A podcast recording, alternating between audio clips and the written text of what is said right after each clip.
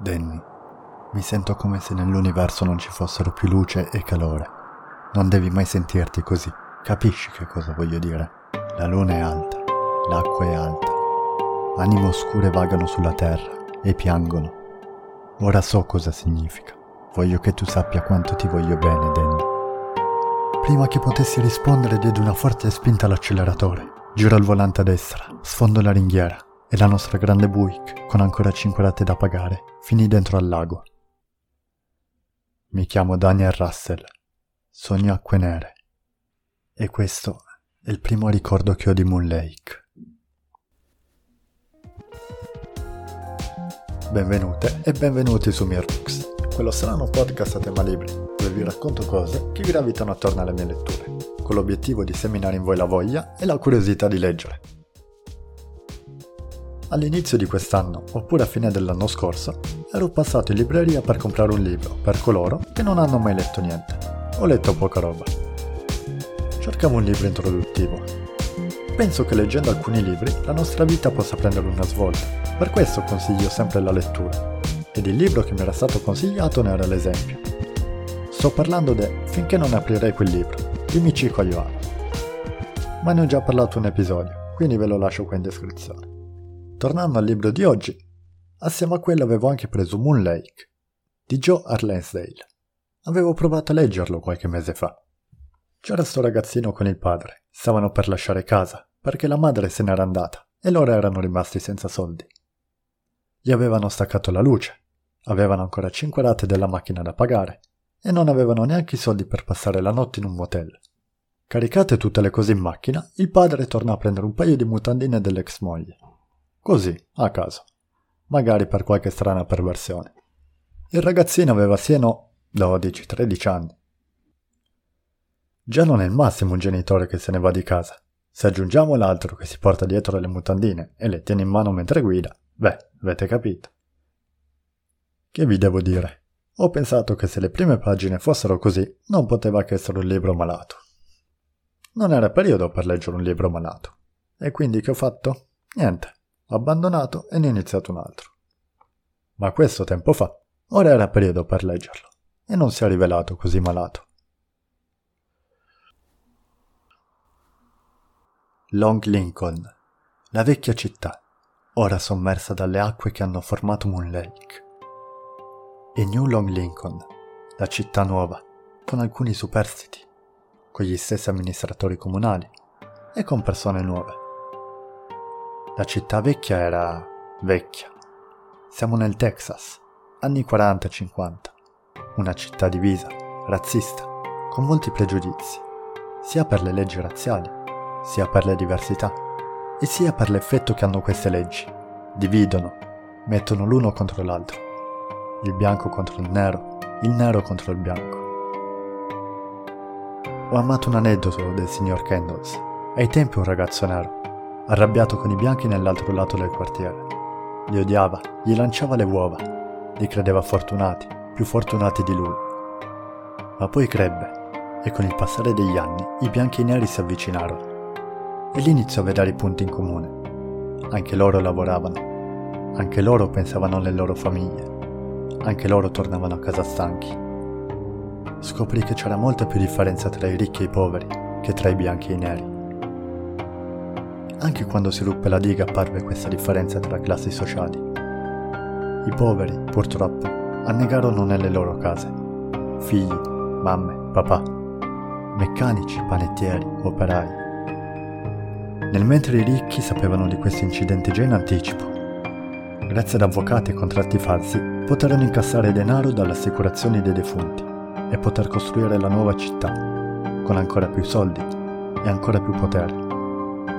In questa città nuova c'era la famiglia di Ronnie, una ragazza nera che riuscì ad entrare nel corpo di polizia. Un ragazzo bianco che circa dieci anni prima era in macchina con suo padre, con in macchina i loro bagagli e le mutandine di sua madre.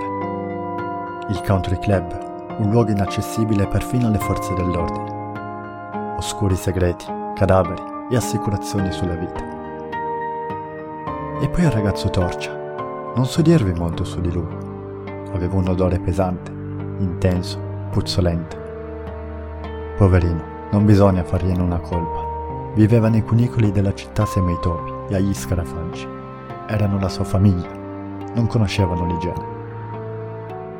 La città nuova appariva bella, ma nascondeva segreti, rituali e morte. Il nostro protagonista si chiama Daniel Russell.